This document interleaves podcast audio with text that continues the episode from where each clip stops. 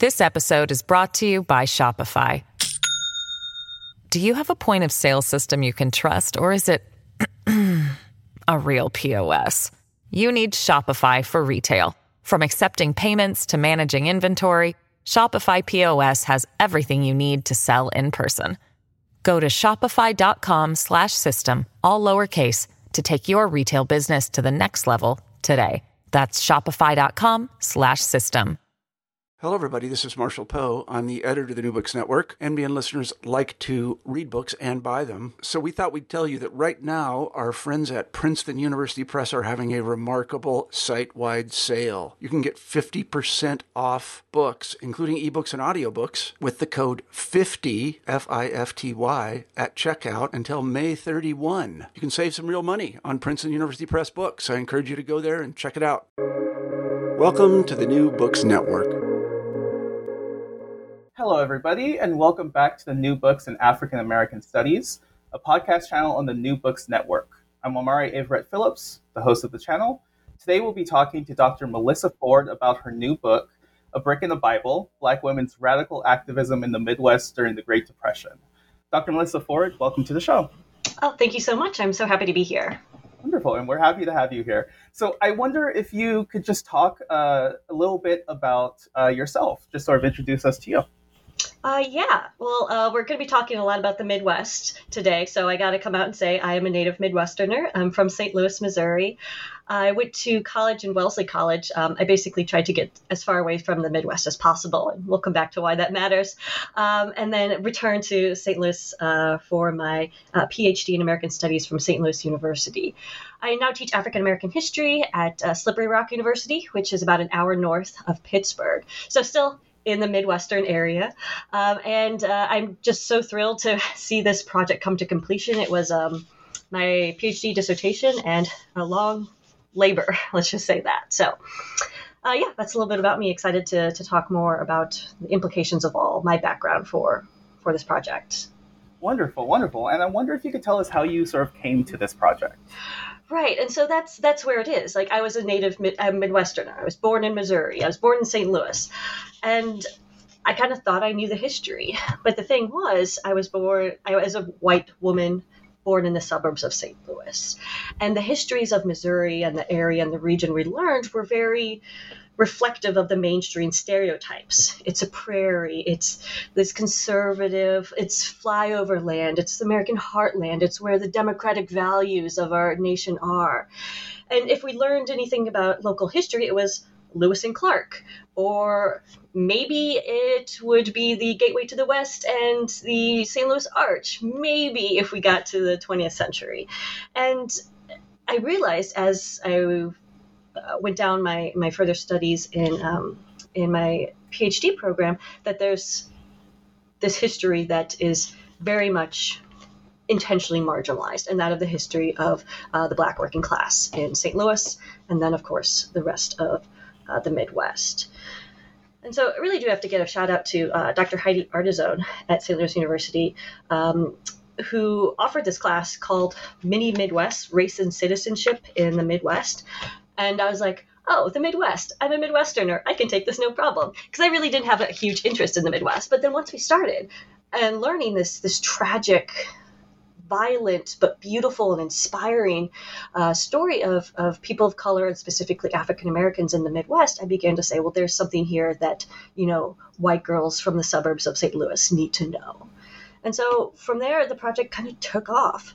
It's uh, started with kind of looking at the working class and what they're doing during the Great Depression, then realizing things are happening in Chicago and Detroit and Cleveland at the exact same time. And there are parallels that we can draw, there are similarities we can draw, but there are also distinctions and particularities that really make this uh, period so alive uh, and worthy of study. And it's worthy of study whether I say so or not, just because it, it is.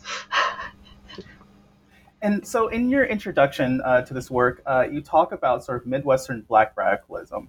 I wonder if you could talk a little bit a little bit about that and how it relates to the Black radical tradition, and then also sort of how it relates to the larger project that you have here. Yeah, so I mean, you can't say the Black radical tradition without saying Cedric Robinson. He like wrote the book, uh, Black Marxism and the Making of the Black Radical Tradition, and uh, it was it, it, opened up this immense floodgates of scholarship on. Uh, people of African descent and Marxist radical ideologies and practices throughout the course of, of world history. And so using Robinson kind of as an inspiration, I decided when and where do my does my place as a historian come to uh, to amplify these stories of of particular characters? And for this, I kind of go back to this um, phrase that Robin uh, Kelley just uh, gave in a conference um, two years ago, uh, saying that you know uh, Cedric Robinson went beyond Marx. He went beyond Marx and looking at race, but we as historians of today, scholars of today, academics and activists of today, have to go beyond Robinson. And so when we go beyond Robinson, we're looking at local uh, local regions, we're looking at women, we're looking at these marginalized communities and these stories that have been um, erased essentially. Well, not but not completely. And so, as my goal as a historian is to amplify those stories. So, Midwestern Black radicalism. Going back to that. Uh, I, I, have to admit, I was a grad student when I thought of that term, and I was like, oh my God, did I just make up a new term? And I Googled it, and I did. And I was like, I need to patent this now. I need to get my trademark. And you know, as a grad student, how exciting it is when you can contribute something brand new. Um, but then I had to define it. And that's where the problem came in. Uh, but if we look at Cedric Robinson and seeing how we can not necessarily isolate, but insert ourselves in this particular historical context of the Midwest in the Great Depression, we can see then how uh, things like patterns of migration, uh, light and heavy industry, uh, domestic work for, for Black women, uh, de facto segregation, uh, poor uh, relief and welfare for families, all kind of culminate into this very specific moment of social unrest, and that's unrest that is involved uh, that is, um, you know, identified by the actions of these black women. Because I say that Black Midwestern radicalism is the core of it is these black women's stories. Um, and so yeah, so we're taking this this tradition of black radicalism, we're taking um, Cedric Robinson and just pushing it to the next level.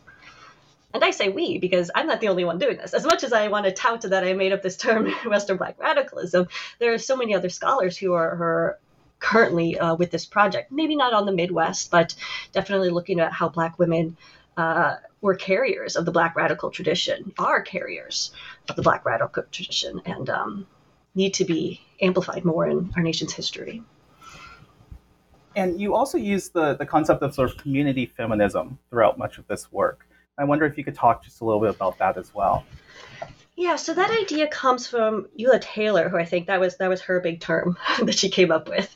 Uh, and, and she was specifically talking about the UNI, the Universal Negro Improvement Association in Detroit, and how African American women kind of negotiated their position because UNI, obviously a Black nationalist organization, a lot of uh, masculine imagery and ideology, and Ula Taylor basically makes this argument that this wasn't all that was happening. Black women this, in this organization were finding a place for themselves. They're challenging uh, those ideas of masculinity and uh, uh, racial hierarchy. They are exhibiting certain traits of feminism that today we recognize as, as feminism, but they absolutely didn't back then.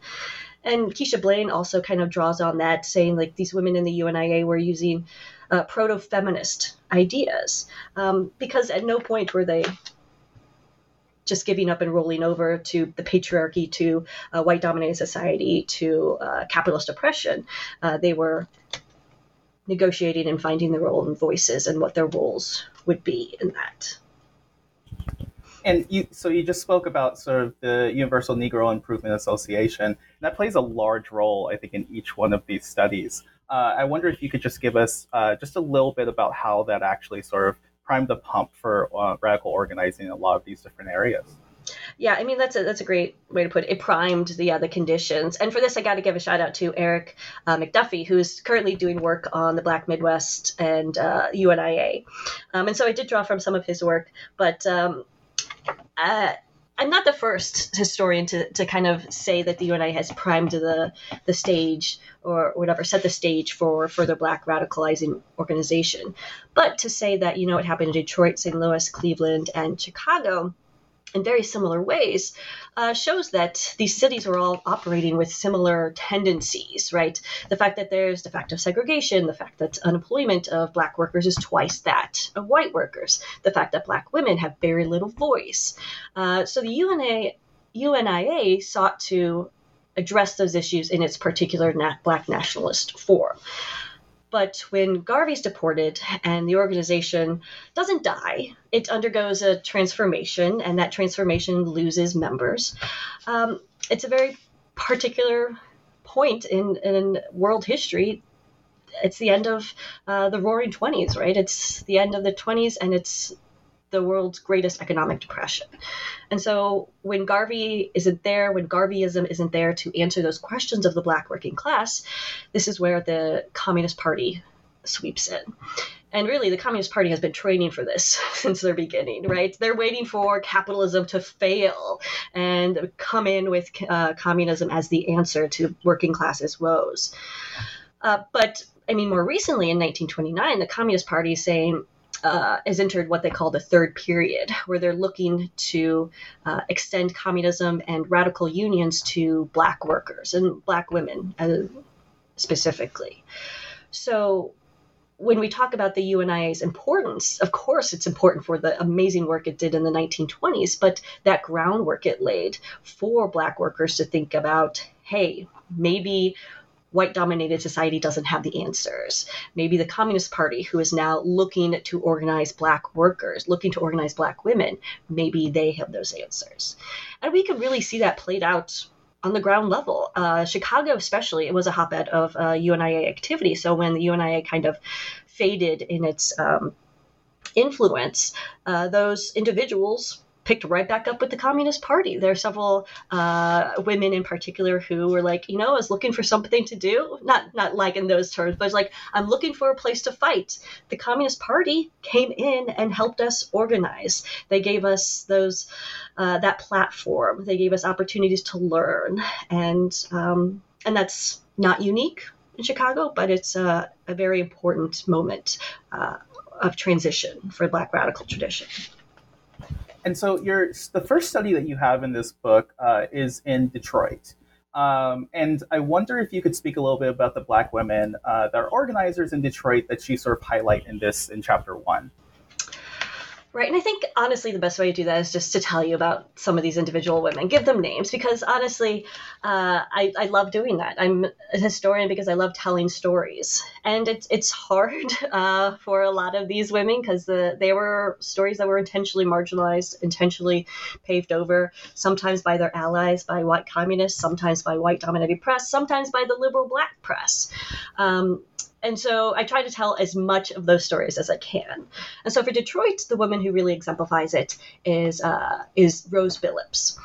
Rose Billups is the wife of Joseph Billups, who is a black auto worker. And so we're talking Detroit, 1930s. We're talking automobile uh, automobile industry reigns supreme. Ford, obviously, Henry Ford is one of the icons, but just the entire city is under the uh, under the thumb of the auto industry. And so her so Rose's husband Joseph works in the automobile industry, but he's also getting involved in this radical politics. White communists and are coming and saying, "Hey, join our, our forces. We can do something to fight." Uh, uh, to organize in this time and place of the Great Depression in uh, Detroit. And Detroit had always had some uh, organizing in automobile industries, but never really included black workers. So when black workers get involved in organizing the automobile industries, this is, you know, this is uh, radicalism turned up to a next level. But where does that leave the women? Black women in Detroit are not going to be employed in this heavy industry. The numbers are like less than hundreds, whereas tens of thousands of black men are but that doesn't mean they weren't involved, right? That doesn't mean they didn't have anything at stake.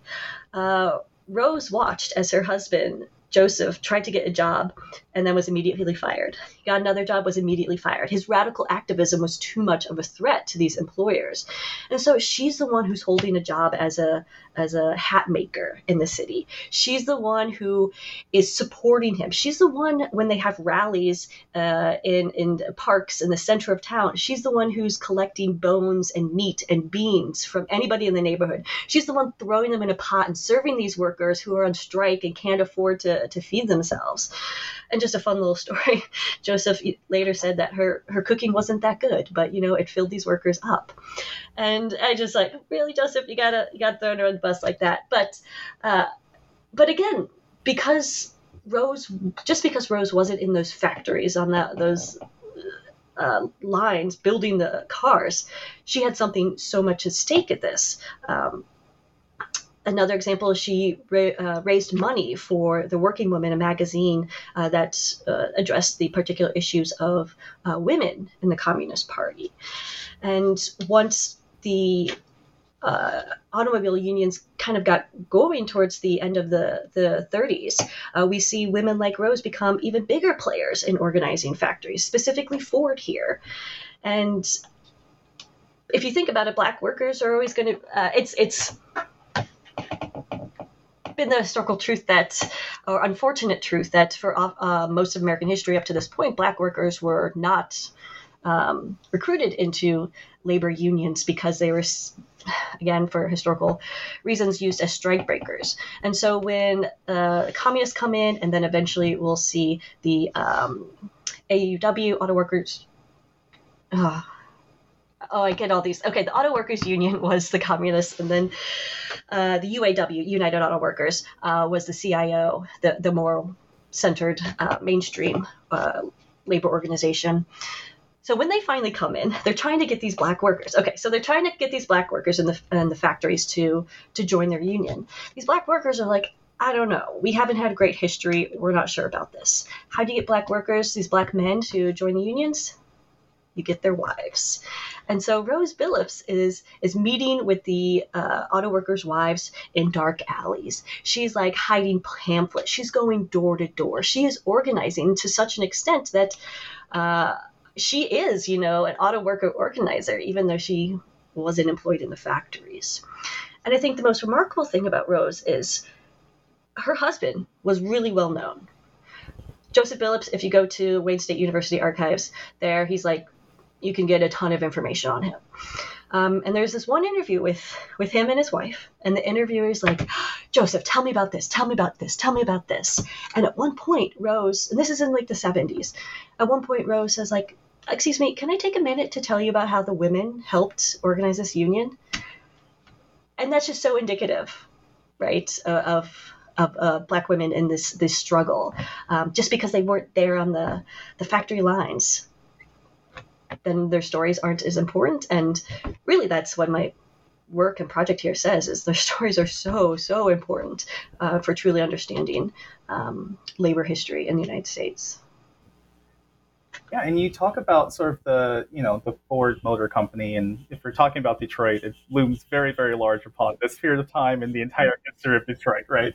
Uh, one of the events that you highlight in this in this chapter is the uh, Ford Hunger March. So I wonder if you could just tell, tell us a little bit about that, sort of its aftermath, um, and also sort of how Black women were involved in that event as well. Right. So the the Ford uh, Hunger March was organized in 1931 to highlight the poor wages for Ford factory workers. And Ford, first of all, no relation. Uh, it's just got to get that out there. I, I, don't think I am, at least. Um, so Ford had cut wages repeatedly for the Great Depression, even though he's saying, "Oh, we're fine. The business is fine. His his workers are making pennies, right?" And so, uh, with the local um, radical uh, activists, parts of the unemployed councils, parts of the AWU, uh, even the Socialist Party was there for a, a bit, came together and said, hey, we're going to have this massive meeting, massive protest, and march onto um, one of the Ford factories to show we're all in this together. You know, it's classic grassroots activism. Um, they do so and are, it's, it's one of those moments in history. We don't know who cast the first stone, but uh, protesters said that the cops fired first. The law enforcement said that the protesters were throwing rocks.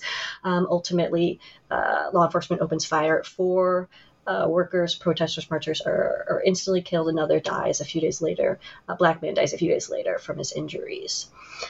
And so this confirms everything for black workers. Henry Ford is the worst. He's the devil. They have uh, signs that say, uh, We wanted food, Ford gave us bullets. And so he's incredibly vilified. Uh, and it's really a, a moment of uh, picking up steam for labor movement in uh, in Detroit. And that story has been told. People have written those books. Less told is a story of Mattie Woodson. And so here's another story where I get to tell about an extraordinary woman. Mattie Woodson uh, was a black woman, uh, migrant, a southern migrant to, to Detroit, who was not working in the factories. You know, she wasn't this laborer, but she had a huge stake in the success of black men and their uh, black working class in Detroit. So she had joined the Communist Party. She was there at the march on the front lines. And when the uh, officers opened fire, Mattie went to go tend to the wound of a white communist who had fallen. She tore off a piece of her skirt and used it to stop the bleeding in this incredible moment of interracial class solidarity. And apparently, now this all comes from an interview that was conducted uh, a few years ago from another um, black protester uh, at the Hunger March, and uh, so I mean it's yes, you know, a few few years in hindsight, uh, but uh, this moment where David Moore is, is the man who's giving this interview. He says this this moment of a black woman who is bending down and stopping the bleeding of a white communist and white comrade is just so amazing. And then the Ford Motor Company took a photo of it, but that or the local press took a photo of it, but then Henry Ford squashed it, and no one ever saw the photograph. And that was the end of the story. And so, honestly, I went to Detroit uh, archives looking for that photograph, but it doesn't exist. Um, but that story exists that Mattie Woodson would go risk her life uh, to be a part of this struggle. Um, and she continued to. She continued to host communist meetings in her household. In the 1950s, she was named in the Red Scare and the uh, congressional hearings. Uh, she kind of falls off the radar. It's hard to, to tell what happened to some of these women because they have this brief moment and then and then a historian you're kind of grasping at straws but uh, so women like mattie woodson uh, definitely a part of the communist party risking her life there. Women like Rose Billups, wife of a black steel uh, black auto worker, supporter, cook, uh, also there. And so that really plays into a lot of the stories of these women um, in the Midwest. Is there's not one story. They all have their beautiful, unique, tragic stories, and I try as best as possible to to recreate and to amplify those stories and their voices, but uh, historians of marginalized communities will, will know it's it's it's very hard. And so, in chapter two, you take us to your backyard, to yeah. uh, St. Louis. Um, I wonder if you could just talk, talk to us about another event that you talk, that you uh, narrate there, the Funston strike. Um, and I wonder if you could also talk about the role of the Communist Party and sort of the aftermath of that strike as well. Yeah. Oh boy, St. Louis. Uh, and so first enter with this knowing that it's it's really crazy to write about your own backyard. Uh, it's interesting and also very disturbing to, to know that history. Um, but uh, Keona Ervin actually brought this to my attention with her work uh, and the Funston strike. And I sought to look at this this moment, uh, 1933 strike, where over a thousand women, a thousand black women struck from this uh, series of factories in St. Louis and actually won their demands. I tried to ask that question well, what else is happening in St. Louis and these other cities that makes this possible? And so, Funston Nut Factory. Let's tell a story. Carrie Smith. Carrie Smith is uh, 43. Oh, I forget her age, but she's she's a middle aged black woman who's a migrant from Mississippi. She's been working at the same uh, factory for over 10 years, and it's called the Nunston Fut Factory. Nunston, oh my goodness, Funston Nut Factory, and she is employed as a nut picker. So basically, pecans come in from the south. Uh, they're shipped up the Mississippi River. Pecans in their shells come in, and uh, women like Carrie Smith sit at these long tables and crack the nuts for hours and hours a day, just taking out the nut meat and then separate it from the nut shells and it's these long tables. It's low lighting. It's freezing in the winter. It's stifling in the summer. Uh, the nuts themselves emit this like particles in the air, so everyone's always choking. It's miserable. And so once the Great Depression hits, uh, of course the wages for these black women are are slashed again and again and again. And so it's at this point when we see white communist party in st louis pick up steam and there's some facts lost to history here. How does it really start? But at the end of the or the beginning of the story is we have white communists sponsoring a meeting saying, hey, women who work at the Funston Nut Factory, come join us and we will help you strike. And so Carrie Smith is there. She is like, I am all in it. And I just can't imagine this moment. She's a middle middle-aged black woman. She goes to church every day. She's a migrant from Mississippi. She, uh, I, I have a picture of her, and um, in in the book, and she just is not what you think as a radical communist. And that's why I love it so much because she's like, guys, I'm here, I'm showing up. And in the most inspiring part uh, of the book, and where my title comes from, she's leading a uh, demonstration at City Hall. Uh, the Funston Pickers, as they're known, had been striking for about a week or so, and they're kind of losing steam. Um, and so Carrie Smith is on the steps of City Hall. She's trying to get them rallied. She's saying, you know, girls, we got to stick together. We can do this. I know it's hard. And the story goes she has a Bible in one hand and a brick in the other, and she says, Girls, we cannot lose. And so this imagery of this woman with a book, with a brick and a Bible, just it, it really it captured me. I was like, I have to, I have to use this. Um, because it really symbolizes what these women uh, during this time were about. They were about that brick. I mean, literally, sometimes they had to use bricks to defend themselves. They were militant in their operations, they were unceasing in their actions, but also the Bible literally and metaphorically. Carrie Smith was a church going woman. She brought the Bible every day to those picket lines. She led people in prayer and hymns. And so you have this militancy and you have this religious woman and you have it and they're not in competition. It's it's a conversation for Carrie Smith and for many of the Funston nutpickers and then many of the women in the other cities as well. And so the Communist Party this is in St. Louis especially, was I don't want to say this, but they were kind of, well, I'll say it. They were racist. They didn't think black workers in St. Louis could be organized. And before 1930, there were no blacks in the Communist Party in St. Louis. Uh, in fact, they got a good deal on a, a house uh, to rent as their party headquarters, but they didn't want to rent it because it was in a black neighborhood and they thought um, property values would depreciate. After the Funston strike, after they won their demands, after there was amazing show of uh, interracial solidarity, and these black women came out amazing, and Carrie Smith is, you know, badass with a brick and a Bible. The Communist Party, I mean, they're they're selling chitlins on the street because they're like, oh, black workers, look, we're here for you, we're we're supporting you, and it's like, and and that's often the story is the Communist Party manipulate, not manipulated, the Communist Party used the actions of these women for their own, for the party's own gain.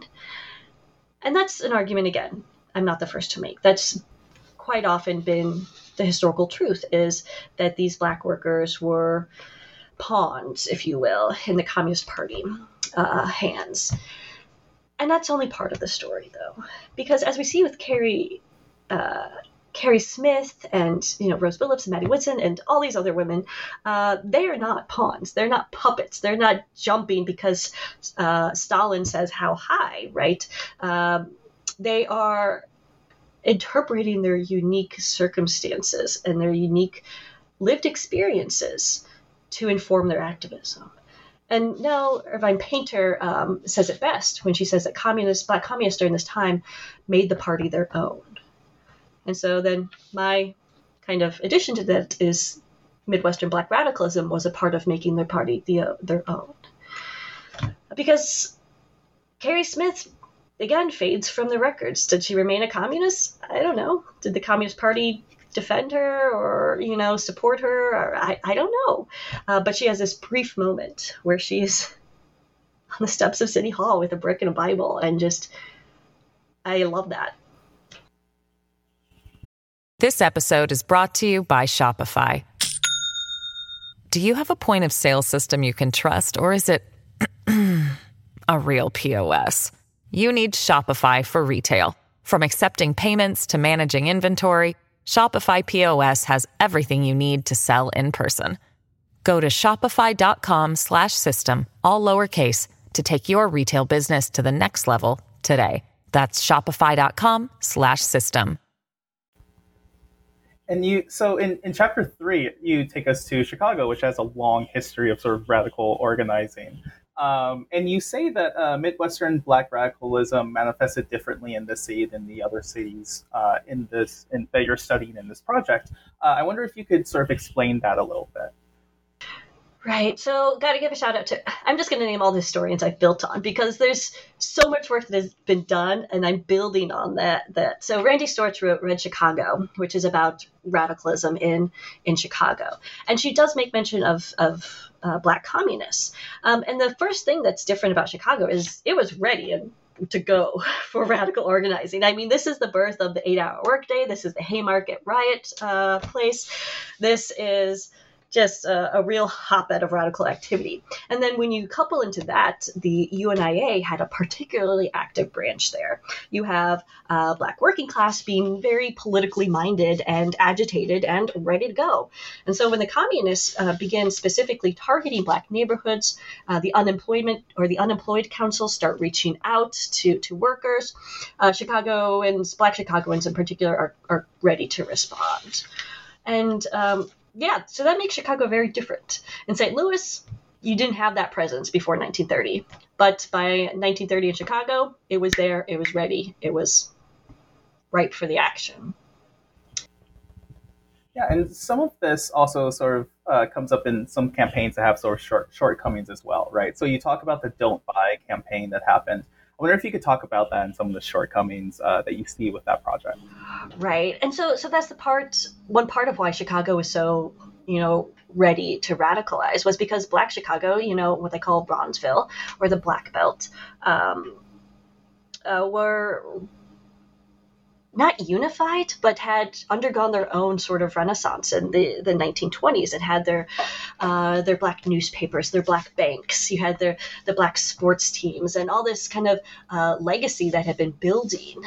And part of that was these newspapers, specifically the Chicago Whip, uh, which in 1929, kind of on the eve of, of the Great Depression, was saying, hey, we are a black community that holds power. We should do something with this power. And black workers can't get jobs at certain hotels or restaurants or banks or other industries. And so the Chicago Whip says, hey, don't buy where you can't work. And that becomes a don't buy campaign. And they're not the first to do this. This is a boycott, right? Uh, but it's a very particular iteration on the eve and then beginning of the Great Depression. And it was successful, right? Uh, hard to completely measure the the success of the boycott, but many black workers did get employed in these, you know, middle class uh, jobs, which is incredible, which is a huge success. And the movement, the Don't Buy campaign, went on for, for several years. But when you're talking about the early Great Depression and you're talking about um, black banks were the first to fail. Black workers are the first to be laid off. Unemployment for, for black workers is significantly double, if not triple, in some states, uh, higher for black workers. That those few jobs weren't enough. And the Don't Buy campaign relied on black consumerism, on their purchasing power and at the end of the day, capitalism working its way. And so, in light of such economic devastation, uh, many African American workers then in Chicago are looking beyond that sort of more conservative approach. And so again, when the communists come in and say, "Hey, we're going to we're going to strike, we're going to stick it to the man, we're going to protest outside of black politicians' homes, we're going to feed you, we're going to do all these, you know, um, bread and butter issues as well as take down capitalism, uh, they were, had a receptive audience. And so you you have two events um, I feel like that are sort of pivotal in this chapter too. So you have the Chicago massacre, um, and then also the strike that happens at the uh, Sopkin factories. I wonder if you could talk about those two and how they sort of play a role in this study.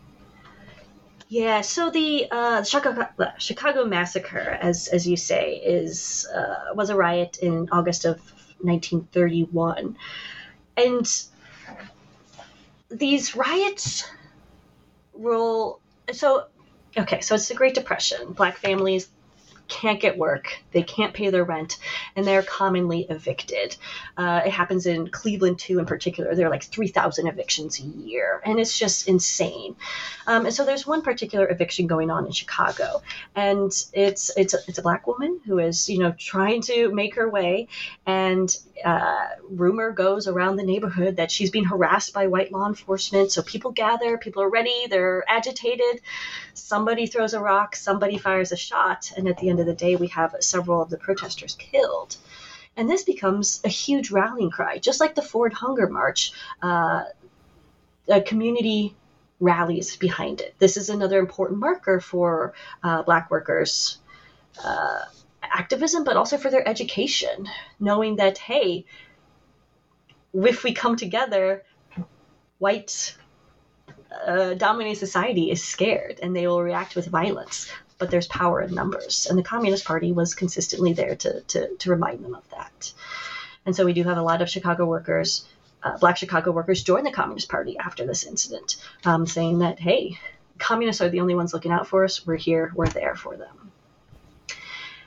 And with that, then, you have another story similar to St. Louis. Uh, we have black women working in horrible working conditions in the Sopkin factories, which make house aprons. Um, and someone in the Communist Party, I, uh, a black communist, comes to the Sopkin women and saying, hey, you saw what we did in St. Louis. We can help you get a union in Chicago.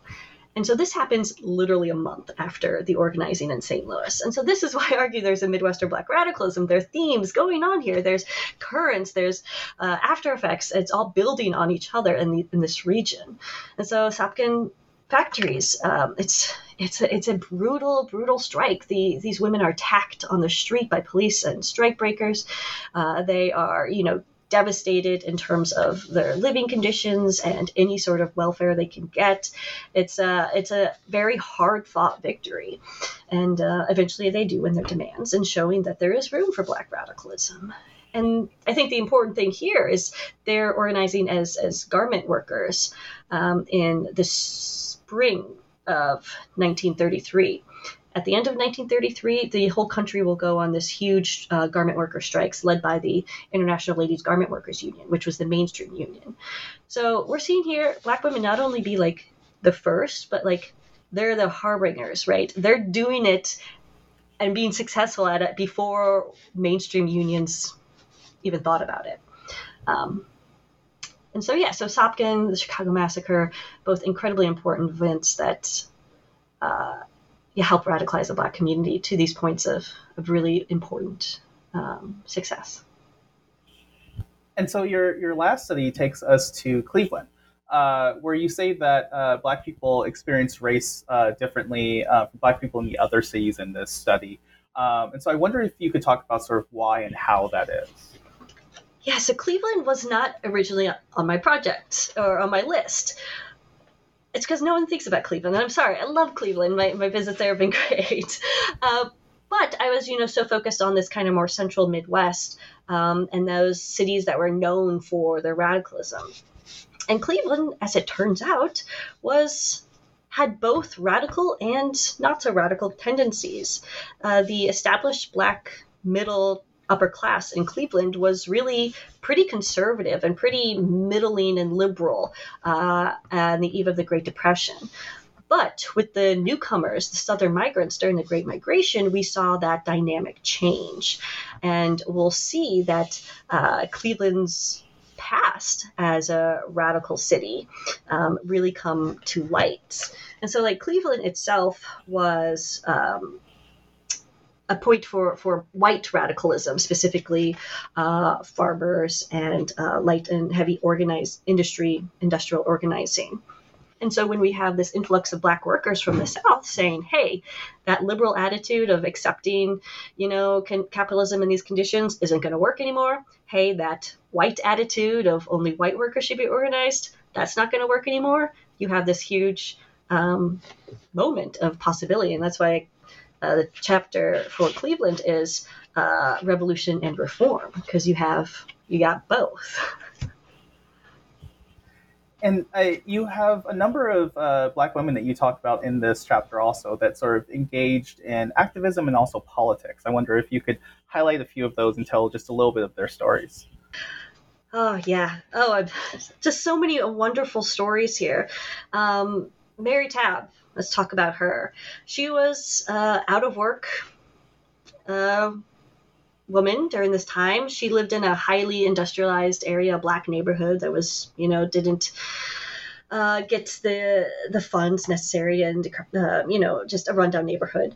Um, one day, the unemployed council, so these these radical organizers, literally came through her neighborhood and signed her up, saying like, "Hey, do you want to do something about your situation?" and She's like, "Damn right I do. This is bullshit."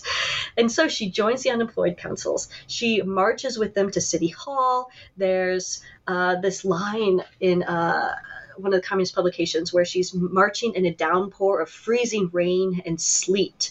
She she has thin clothing on and her shoes are torn. Just this real kind of tragic vision of her, but she pursues it nonetheless, and she uh, marches to City Hall and makes her her name uh, known. Not only that, she's chosen as a delegate to meet with the mayor at the time, and so she goes up to him and directly says, "We will not starve peacefully." And she's, she's totally confrontational in her approach. She talks about how her little boy is starving while the mayor's kids goes to college. And so she's super upfront and, and really, you know, no um, bars held, which is such an amazing moment. But she continues um, to participate with the Communist Party. She's chosen to speak in Washington, D.C. Uh, it's a, a, real moment how of the story of going from uh, a black worker who is disempowered to a point of having her story heard by the mayor of the city. Um, and a lot of it, and it, it's due to her persistence. It's due to that legacy of, Black radical tradition uh, that she is drawing from, but also legacy of Black women's activism as well. And so when the Communist Party, you know, literally comes to her door, they're not making something new. They're not telling her nothing she's heard before. She's like, yeah, okay, I'm ready. Let's do it. And that's kind of the story of Cleveland. There's this one great quote um, from a newspaper that was commenting on, on black workers who got involved in the Cleveland Communist Party, saying that uh, the black workers, quote, may have never heard of Karl Marx and know little of Russia, but they do know when they're hungry and cold, when they are pushed out of even low wage employment and finally evicted from the dwellings which their neighbors, white neighbors, spurned long ago. And so, yeah, maybe Marx isn't on their bookshelf, but they know suffering. They know capitalist exploitation, and they're ready to fight. And in your your conclusion, you make uh, what I think is a very uh, interesting uh, argument about sort of historical continuity of this moment, right? Um, so you sort of connect the actions of these women in the in the 1930s uh, to the Black Lives Matter movement. I wonder if you could just articulate that for people listening. Right, and this goes back to this whole idea of the Black radical tradition. Uh, as Cedric Robinson claims, it's it, it, has its ups and downs, right? Its continuities and its disruptors. But every generation, he says, um, you know, uses the experiences of previous generation to inform theirs and the future. I don't here. I'll just quote him because he says it much better, of course. Uh, quote: Each generation assembles the data of his experiences to an ideology of liberation. And so the Black radical tradition is continually evolving and continually changing, but it does draw that momentum, that influence, uh, that foundation from the past. So when you're thinking about Black Lives Matter, um, you have signs like defund the police. That's drawing from, you know, the Ford hunger massacre when they had signs that said, we want food, not bullets.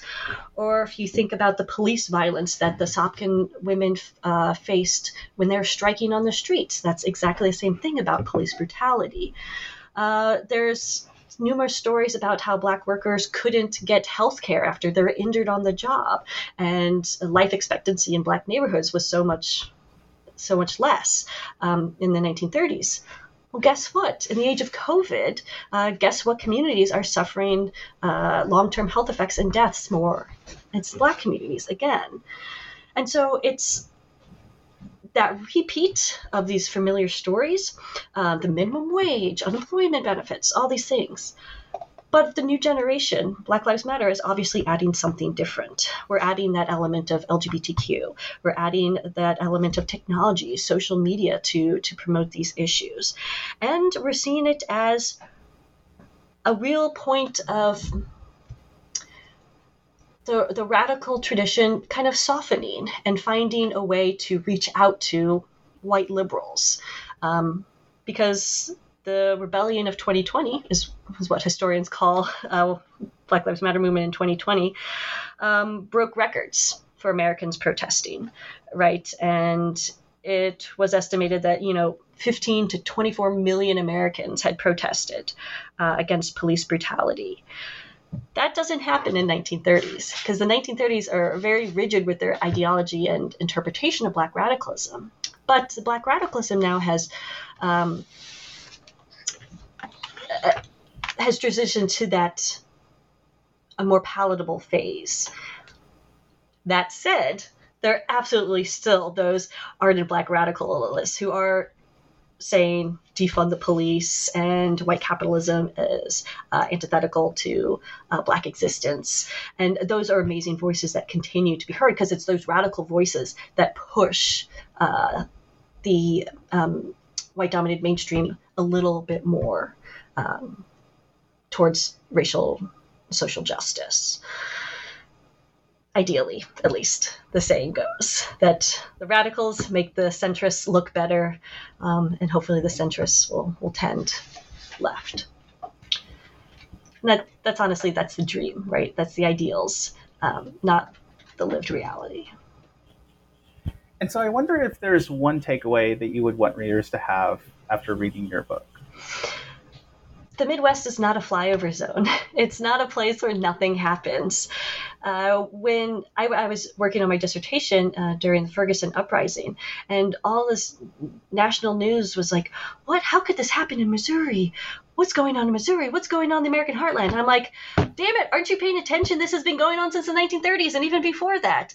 And so my takeaway is that this is not new. This is a an unfortunate continuity. There, are, yes, different players, different uh, events, different posters and placards, but we're essentially uh, repeating these same arguments. And as a historian, it's so so so frustrating, and as a, a human being, even even more so.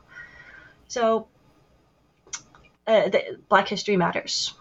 Black Midwest matters. Um, and if we ignore those histories, if we uh, ban people from reading those books or talking about it in classrooms, not only are we doomed to repeat it, we are doomed to fail as a society. Well, Dr. Melissa Ford, we've taken up a lot of your time, and thank you so much for being so gracious with that. Uh, so I'll ask one final question.